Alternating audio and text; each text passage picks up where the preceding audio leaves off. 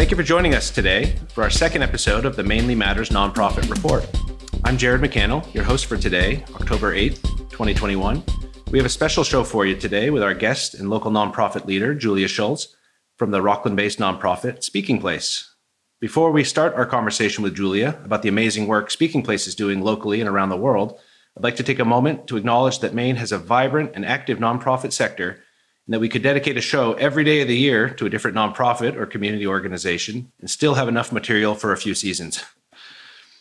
Uh, when developing this segment for Mainly Matters, we had originally thought of a nonprofit news segment. Nevertheless, the timing, excuse me, the, nevertheless, the timely nature of news and the lasting digital life of a podcast may not be the most effective way to inform our audience about what's really happening in the sector. With that said, we'll be highlighting a different nonprofit each show as our main feature. The good work of these organizations is best said in their own words. So please join me in welcoming our first Mainly Matters nonprofit spotlight guest, Julia Schultz, co director of Rockland's very own Speaking Place. Welcome, Julia. Thank you for joining us today. Thank you, Jared. I'm happy to be here. Great. Well, you've been a nonprofit leader, um, or excuse me, you've been working in nonprofit leadership for many years, which I'd love to get into in a moment. But first and foremost, tell me about Speaking Place. Yeah, well, Speaking Place is a nonprofit founded in Maine, uh, based in Rockland. Uh, we founded in 2010, um, but the work actually goes back 50 years because uh, my co director, Ben Levine, has been a documentary filmmaker for all of those years. And uh, I have been a language educator, and I'm the co-founder of Penobscot Bay Language School. That's 1986. Right. so, uh, so the work goes goes way back. I can tell you a little bit more about Speaking Place. It's really a community driven organization for video um, documentation, community documentation. And it's a kind of approach to documentary filmmaking that is community based. So that's the, in the broadest sense, that's what we do. Great. Um, and what's your mission? We're really trying to give voice to, to community members, mm-hmm. and it, it it has to do primarily with endangered language documentation, mm-hmm. but it extends to other issues that the community faces. Great. Uh, I noticed on the website one of the, the issues cited was public health. Yeah. How does public health fit into the work you do? Well, some of it goes back many, many years in the work that Ben has been doing. And he originally was trained as a clinical psychologist. And so that has entered into his documentary filmmaking. Uh, but more recently, uh, one of the projects that Speaking Place took on was a series of videos to help train uh, medical staff through oh. the Hanley Foundation, wow. Daniel Hanley Foundation. So, uh, so you know, one of them was on um, mental health, one was on addiction, uh, another one was about. They were all about health disparities, and so that's one example of, of video work that we've done in communities. Now, and this is working within the languages spoke within those communities as far as the health work? Uh, the health work was was really not related to oh, language. Okay. Yeah, it, yeah, it's more a question of, you know, I think that the the underlying principle, if you will, is the uh, um, giving people a chance to speak for themselves. So it's not so much as as an old partner of Ben's, Howard Gutstadt said, it's not so much telling stories it's giving people the tools to tell their own stories. Wow. Okay. To to express themselves. And and that could be within health, mm-hmm. about health disparities in, in healthcare today and how to address those kinds of issues, or it could be about um, endangered language uh, and, and, language loss, cultural loss. Yeah. So, in a sense, it's really advocacy. Indeed. Yeah. yeah. Yeah, Wonderful. using video and um, giving people tools to make changes that they agree upon and mm-hmm. want to take on. Well, that's great. Um, and you were founded in was it 2010? So Speaking Place 2010. Okay, yeah. but this work has been going on for a long time. Right. That's what I get the impression of. Yes. Great. Yeah. Great. Uh, and what was the catalyst for the for this project to take form in the first place? in 2010, we'll say, when when it went from yeah. the informal work happening for a long time to right that, that moment. So it actually you have to go back really to I think 1999, which is when Ben and I teamed up to lead a series of showings of films made in Quebec in Waterville at Railroad Square Cinema. So this was a what we call the Franco-American Film Festival.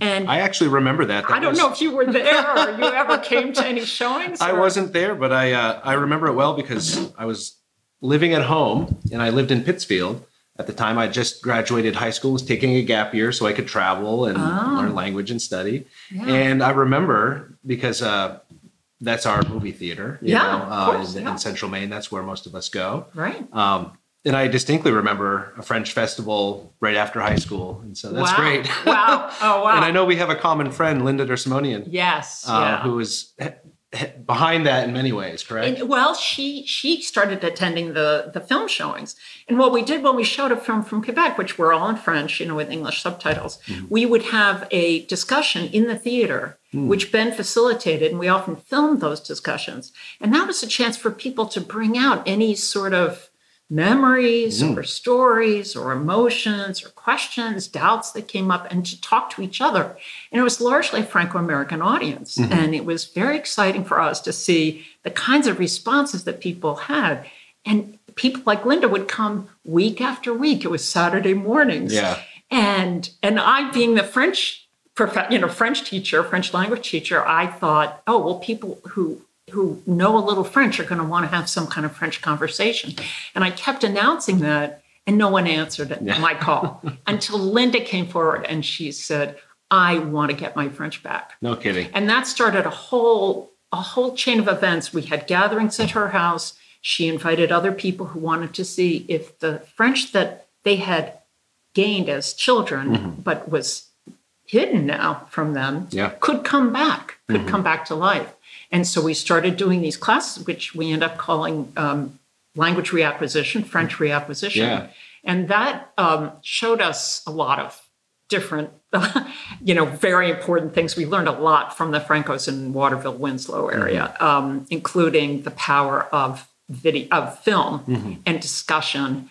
And um, we began to realize something about brain development, and we were we were researching this new idea about uh, the development of child of, of the brain in in a child, and mm-hmm. that is that if you heard a language as a young child, your brain has developed the structures mm-hmm. to understand and to produce that language. And if that's the case, if it's like hardwired, mm-hmm. you can't lose that, even if you don't use the language for 20, 30, 40 years.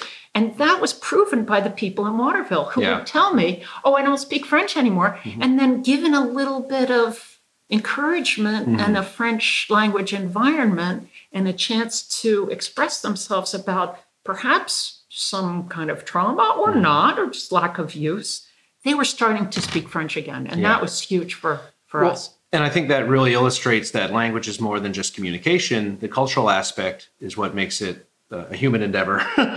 and so, like you said, the people that's, oh, I don't speak French. My, my Nana, um, Margaret Hebert, uh, was a, a French speaking child, uh, but was quickly told and taught to not speak French. Right. Um, she's she's a little bit older than than Linda's generation, not much, but you know, of of a, the same kind of cut of historical society where we were trying to whitewash a lot of um, immigrants coming in or uh, quote unquote making them more American by shedding their uh, their heritage languages, and that's that was a cultural phenomenon that happened all over the country. The Yeah. same the same period you were having uh, Mexican Americans and Chicanos who were being told they could not speak Spanish in Californian schools or around the country in different places. Right. Uh, so that's that's a phenomenon that we see all over the country, but it really hits home here in Maine. Right, right. Well, we saw it in Waterville, and this was something I had observed in the St. John Valley in the Acadian regions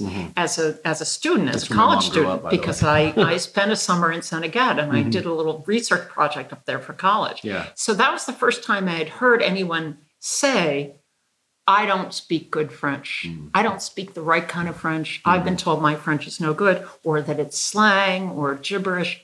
And I never had heard anything like that before. But I, I started to hear it. That was in 1980. so that was already kind of in my in my head that there's a feeling about Maine French not being correct somehow, you know, mm-hmm. and that was played out in Waterville as yeah. people began to explore this question. Well, but it's it empowering out, to give someone back their well, yeah, heritage. exactly, and I think that was one thing that kept us going was the joy that we saw in people when they started to speak and they mm-hmm. exchanged and they could be understood and then they could laugh together mm-hmm. and and i was so privileged to be a part of that rediscovery and a lot of those stories end up in the documentary film mm-hmm. that ben made called réveil mm-hmm. waking up french which came came out in 2003 and Great film, still has a life of its own. You can, it's online for order as a DVD, wakingupfrench.com. And I sold a copy yesterday. I mean, it's 20 years later, it's still having a big impact. Still relevant. Um, but what I want to say, and this I think brings us back to Speaking Place, is that phenomenon of people feeling uh, that they're not allowed to speak their language. They've been, their language and culture have been put down, suppressed, either uh, you know, systematically by government forces, schools, or by parents having experienced shame and punishment in schools and not wanting their kids to go through that, mm-hmm. or economic factors, or whatever the reasons. Mm-hmm. It's not just a Maine phenomenon. It's not just the US, it's all over the world. Mm-hmm. So when we went to, when we were invited to, to Mexico, to do the same kind of work we had been doing here in Maine, working with people who are trying to understand language loss and revitalization, trying to create tools to help them revitalize and maintain their languages. They had the same kinds of stories. Mm. Parents in this one town where we worked, um, we've been working since 2009, Totontepec in the Sierra Mixe, uh, parents had to pay a fine, a cash fine, if their children were caught using their indigenous language, Ayuuk, wow. in school. Well, these parents, this is the 1950s, 1960s, mm-hmm. they didn't have cash. Mm-hmm. They didn't even have a road to the village until 1978. So this was not a place that had a cash economy. Mm-hmm. So you can start to imagine the burden of having to pay a fine if your child, well, of course, you're going to start to speak Spanish at home. It just it's it's a natural yeah. phenomenon. so what we've learned over these years of working with people is these same kinds of stories um, have uh, occurred in so many communities all over the world. Mm-hmm. My own experience uh, traveling, studying, living in Spain uh, was something very similar in terms of I went there, I had no idea that there were five languages on the Iberian Peninsula, or more actually. Um, but within Spain, you've got Castellano, which we call Spanish. Yep. You also have Catalan, which yep. is what they speak in Barcelona and Catalonia. Sure. Um, you've got a dialect of Catalan, Valenciano, which they claim is a different language, but yeah. linguists might argue they're very similar. you've got Gallego, which is what oh, I uh, know spoken Galicia. in Galicia. Yeah. Uh, which is the mother tongue of Portuguese. It's yeah. actually referred to as Old Portuguese. Uh-huh. Uh, and of course, you have Basque, Basque yeah, Euskadi, right, which is the the one of the only non-Indo-European languages in Europe. So it has no roots with any other European languages. Um, I think Finnish and Hungarian are also in that category for non-Indo-European. Well, they have, yeah, maybe non-Indo-European, but Not they are part of a family. You know, Ugric, yeah, they are part of a language family, okay. but Basque is not. okay, so yeah. yeah. And, and so I know that um, during the the regime of Franco, after the Spanish Civil War, um, there was political pressure, not to mention societal and cultural pressure, to have everyone speak Spanish, and it was mandated. Yeah, you know, so no longer were governments allowed to run in their native tongues, you know, and so they had to do all government business in Spanish. Schools were in Spanish,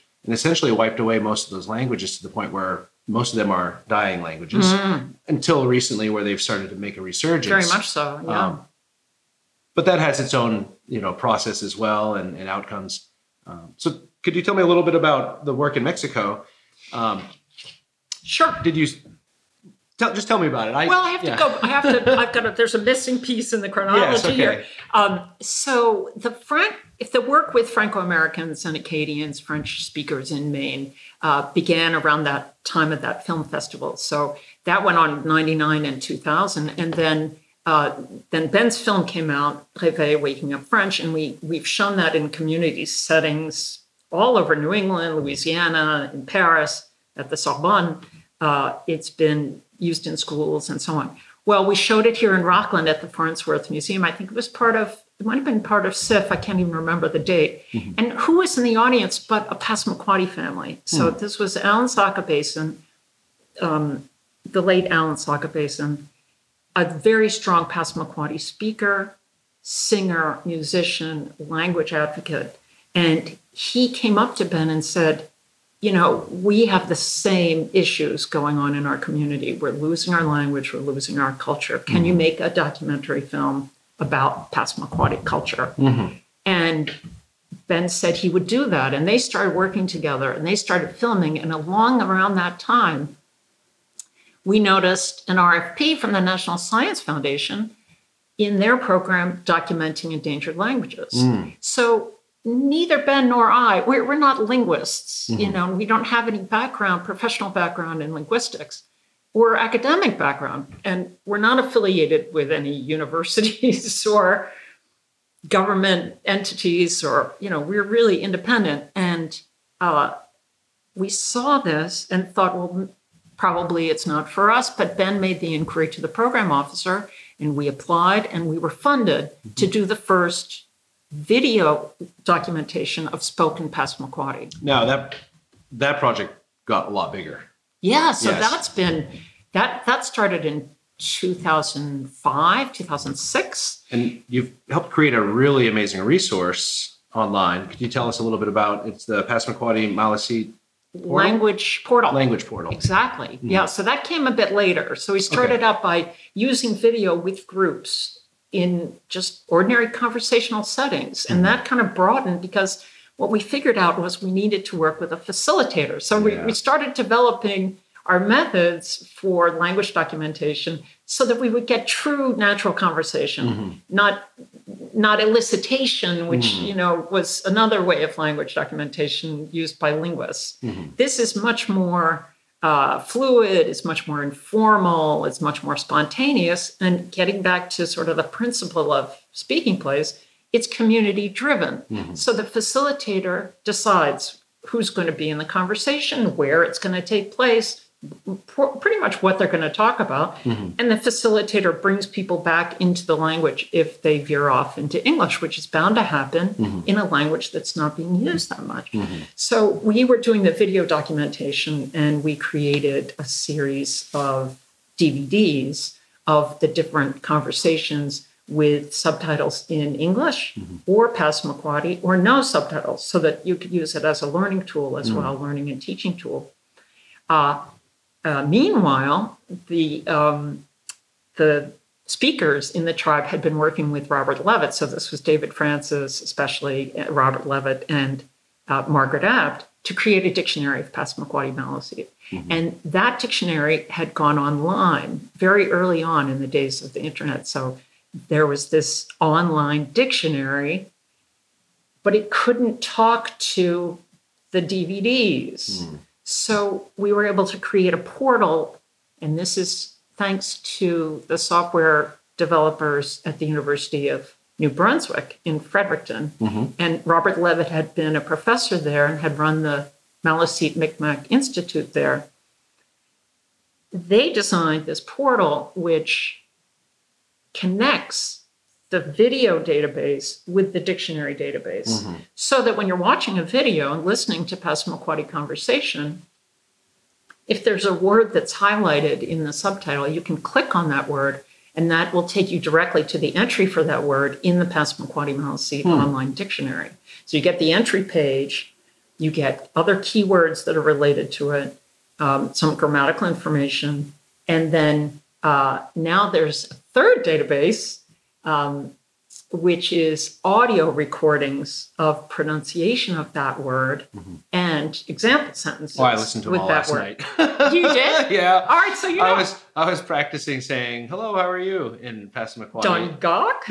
yeah. I forgot Good. it in the moment right now, but yeah, thank you. Yeah. Um, no, that was uh, it's a really amazing resource, and for anyone whether you're trying to recover lost language or you just have an interest in the people of Maine and want to really explore some of the cultural aspects that, that predate uh, the Anglo occupation of Maine. French and because it was initially French. Yeah. Oh no, true. I, I'm jumping Yeah. right ahead to, to European, to, to yeah. after, you know, to after the, the Franco-American heritage loss here in Maine. So I'm Oh. making a huge leap, but yes.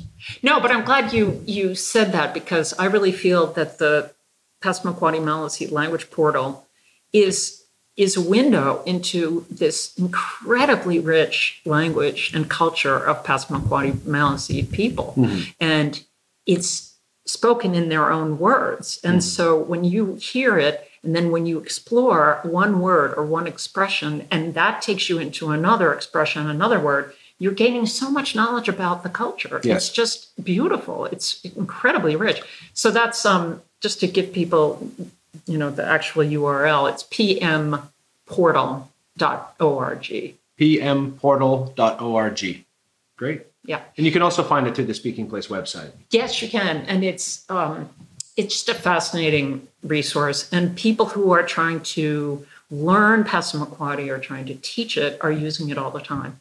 And linguists use it because um, it has so many examples of of word use in in context. So in a whole sentence, in a conversation, back and forth. And because there's video, you have all the facial expressions and you have the gestures and so on that go with it. And you have the environment. I mean, there there we started out I would have to say, because we were all new at this, our Passamaquoddy facilitators and speakers were all new at this, mm-hmm. and we were feeling our way.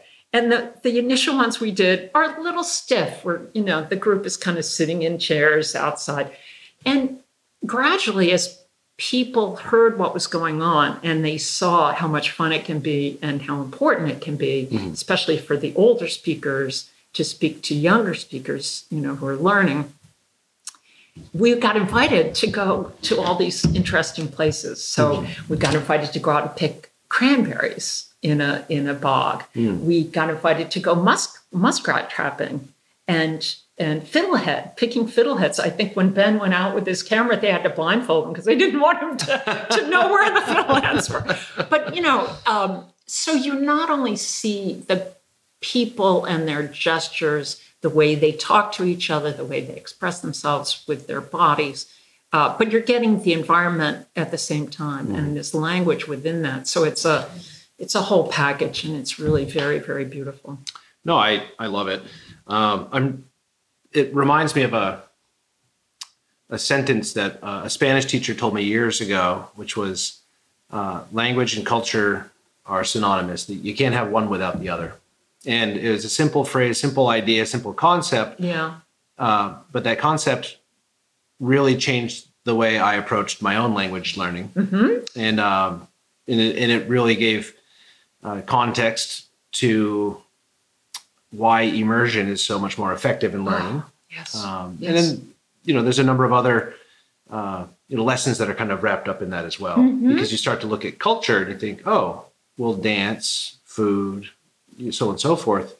Language is wrapped up in all of those too, um, in a number of ways. Well, yeah, and I think yes, I, I, I agree with everything you're saying, and I think actually it makes it easier to learn the language if you have the cultural context because you have an association with that word and that idea. You remember the person, or you remember the place, or the taste, or the smell of something. And um, there was a, a, a wonderful French teacher who worked here, and her, she loved to have chocolate melting on the stove in her class, so that so that students would you know, associate learning French with this wonderful smell. That's that's clever. And anyway, um, you know, melted chocolate is uh, it, it fits with French culture. Yeah, I would absolutely. say. So yeah, Yeah. no, that's absolutely true. That's great.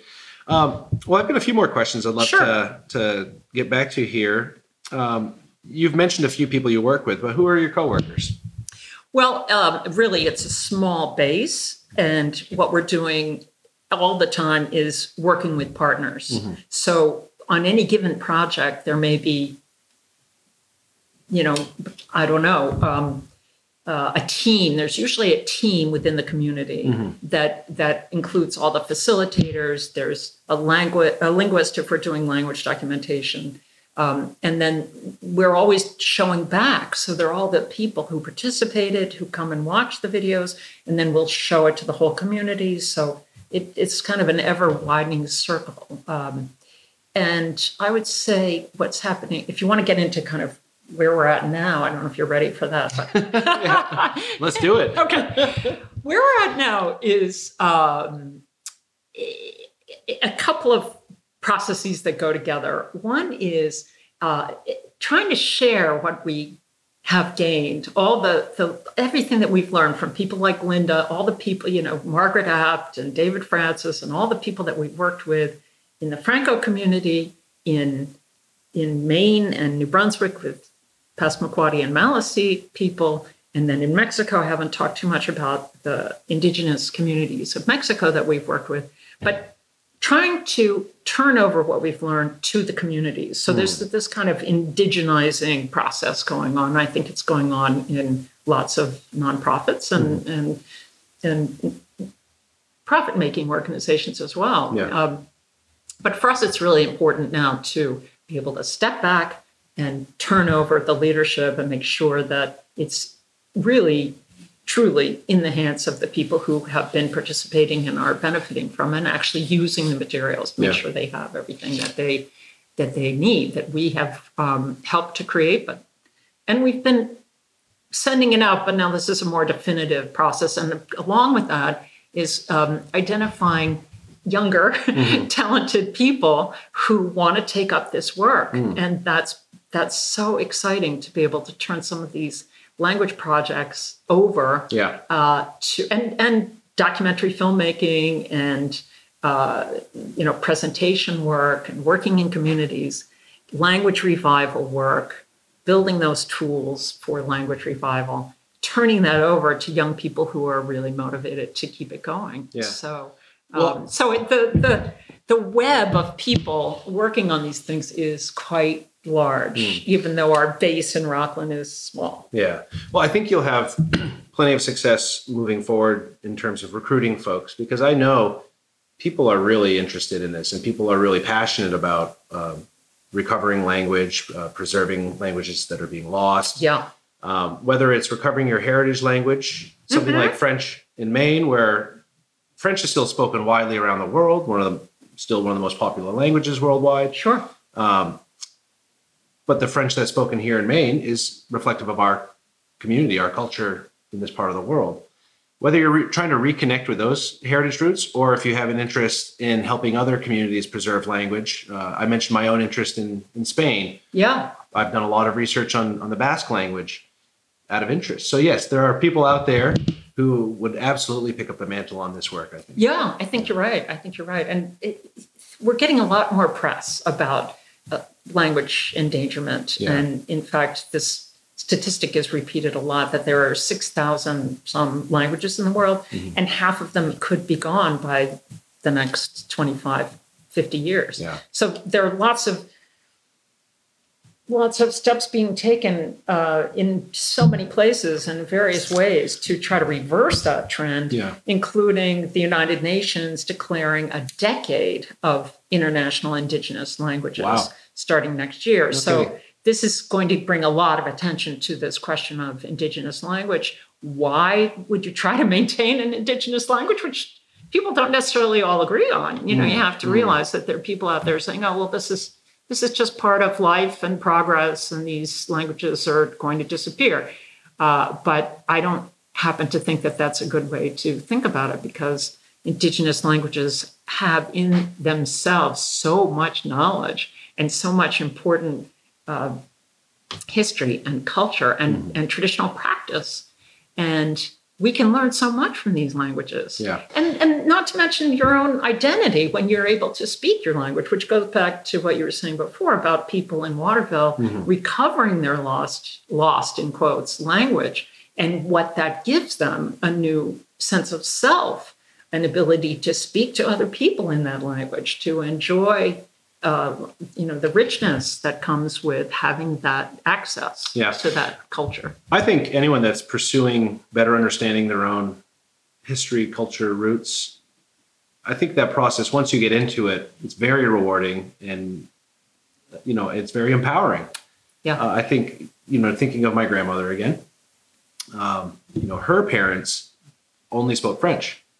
Right. Her siblings, and she, except for maybe a couple of the older siblings, only spoke English after school, after they jo- started school. Yes. And whether you're losing a heritage language that's still widely spoken or you're losing a heritage language that is endangered, the process of losing it is very similar. In the process of gaining it back, you know, there are some advantages with some languages than others. You know, we have a French dictionary, you know, Oh, that's yeah. a great starting point for recovering French language in Maine. Mm. If you don't have those resources, um, you know, then, then it's a lot harder to recover that language. So whether you're personally recovering your own heritage through that experience or you're working in that space uh, to preserve language in general, Mhm. um, you know, whether it's a personal or a collective uh, process, it's rewarding for everyone. Yeah, Yeah. yeah, No, you're you're absolutely right. And and there are people who come at, for example, the Passamaquoddy Maliseet language from different points of view. So there there are people within that community who would like to be able to speak and understand And I noticed I'm going to as a heritage language. that you have multiple examples of the words on the portal um, with different speakers. So the examples are read by different speakers, and you can hear different accents. Of course. You know, and uh, Yeah. and that was one thing I noticed right away, Oh, good. and uh, I enjoyed that. I thought it was a great Yeah. uh, addition to have multiple voices.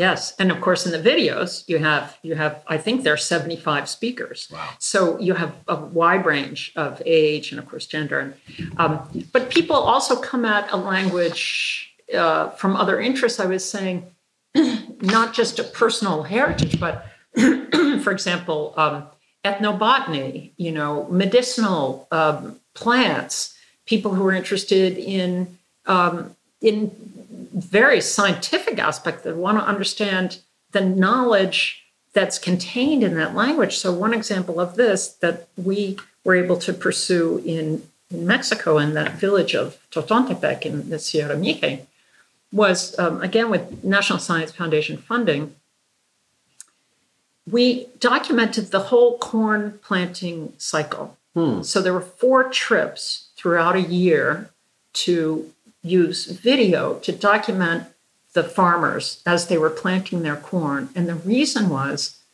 that corn has been found to be some of the most nutritious corn in the world. Hmm. And it's planted and cultivated on these extremely steep slopes Hmm. where they get a lot of rain.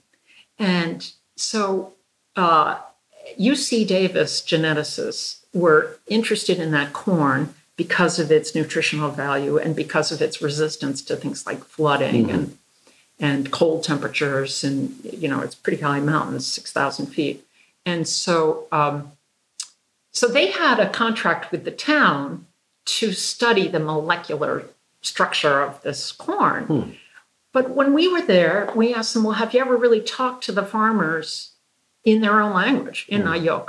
No, well, we've never done that before. Mhm. So our plan was to put uh, a linguist from, you know, a, a, a linguist who'd been studying the language, a local linguist, the farmers, and the videographer, Ben, together to go out in the fields Mhm. and record the farmers talking about how they prepare the fields. How do they plant? How do they cultivate? What kind of irrigation? And all kinds of wonderful things came out of this, Hmm. including they were irrigating their corn in the middle of a rainstorm.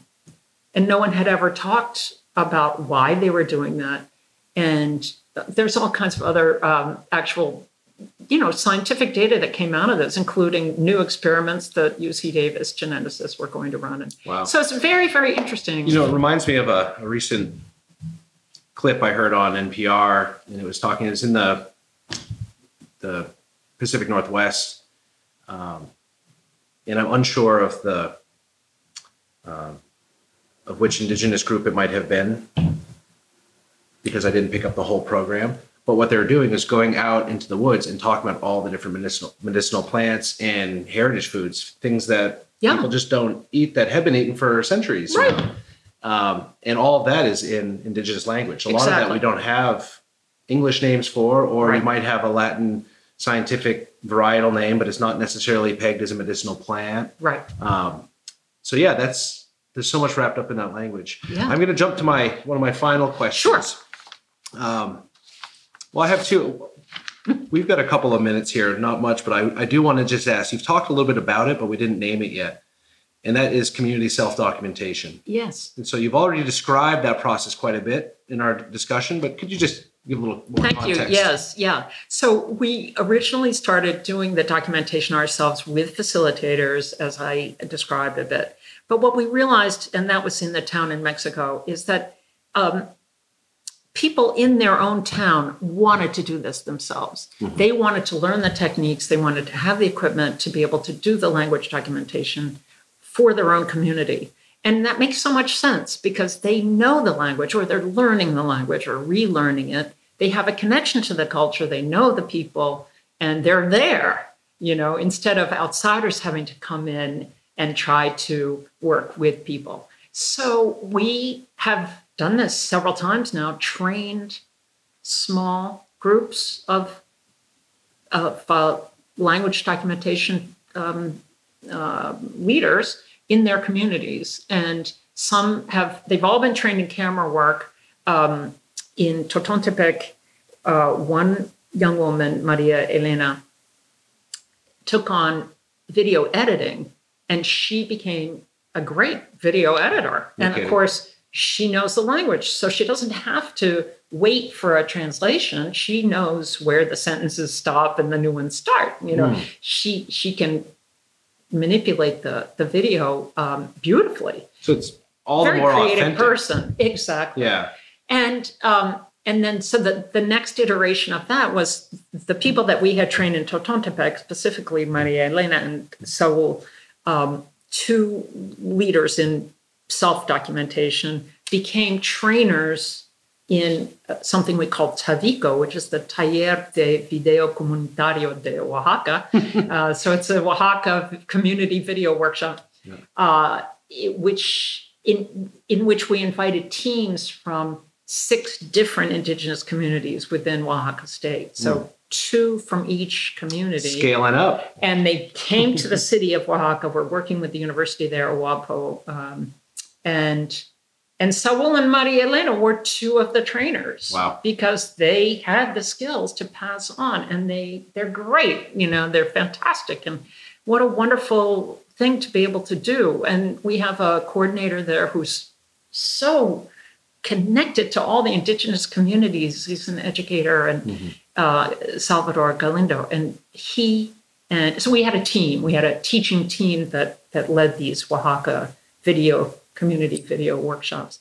And what we're teaching is au- autodocumentación de la comunidad. You know, it's Self-documentation. self-documentation of the community, where a person from that community can learn the skills and have the equipment to document language and conversation and cultural practices for his or her own community And and, for- share that with the community. and for documentarians, uh, that's a different approach. That's that's something a little bit foreign, I think, for a lot of folks that have been making documentary films for a long time. Often it is go in and observe and, and record or, or you know capture what you're seeing, but you're not necessarily you're still looking in from the outside. Yeah. Whereas if you know that that is coming from within the community, again, it's all the more authentic. I do have to wrap it up here for this episode in a moment, but let me just ask one final question Okay. which is it's a two part question. Um, what keeps you coming back, and what excites you about the future? Oh, wow. Uh, I think the people keep me coming back. The people we've been able to work with and the, the opportunity for learning, for personal growth and personal enrichment on my part, and, and then being able to share it with people and to see the people we work with take up the methods and, and adapt them to their own communities, their own situation, and give it back to their communities. And to see that response. So there's this kind of chain of events that happen that starts with an invitation to us, mm-hmm. comes from them, and we're able to give it back, and they enrich it so much more. Mm-hmm. I think that's the most thing, the most um, exciting and enriching thing for me. That's fantastic. And then um, what's for the future? Well, I just want to mention one thing that we're quite excited about right now. Um, we, in Speaking Place, is the fiscal sponsor for a short documentary film that has just been completed, and it's called The Intersection, Le Carrefour. And it runs 30 minutes, and it was funded primarily by the Camden International Film Festival, Points North Institute, mm-hmm. and TV5 Monde. So this is a French broadcast uh, entity. And also the Maine Humanities Council and several, and the Alliance Française du Maine and the French Teachers Association. It just premiered at CIFF, at the Camden International Film Festival, and it won an award. It won the uh, that's fantastic audience award for best document, best short documentary. That's so really that's amazing. that's our newest news, and uh, I'm quite excited about that as an example of the kind of work that we want to be doing. That is uh, helping younger, you know, talented, motivated people to do really good work yeah. um, in documenting languages, documenting documenting communities, community self-documentation, and the other kinds of work that we've initiated.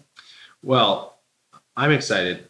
I uh, I've seen the website a few times, but it's so nice to hear in your words um, because it sounds like everything you're doing is just fantastic, very needed, uh, certainly appreciated around the world, and it will be for many, many years. I think as uh, this legacy that you've created starts to live on. And I'm excited for the future for you because I think you've got a really great foundation for some really amazing work.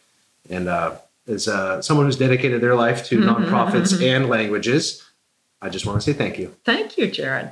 Absolutely. Thank you. And and we welcome inquiries from people. We have a website, speakingplace.org, and we're on Facebook and Instagram, and people can find us. And we'd love to hear um, questions, comments. Um, we we appreciate any uh, offers of support or volunteer work, as all nonprofits do. Of course. so thank you very much for this opportunity. Absolutely. Well, thank you everyone for listening. We're going to wrap it up for this episode, but we'll be back in a few short days with another episode. So thank you for listening to Mainly Matters Nonprofit Report.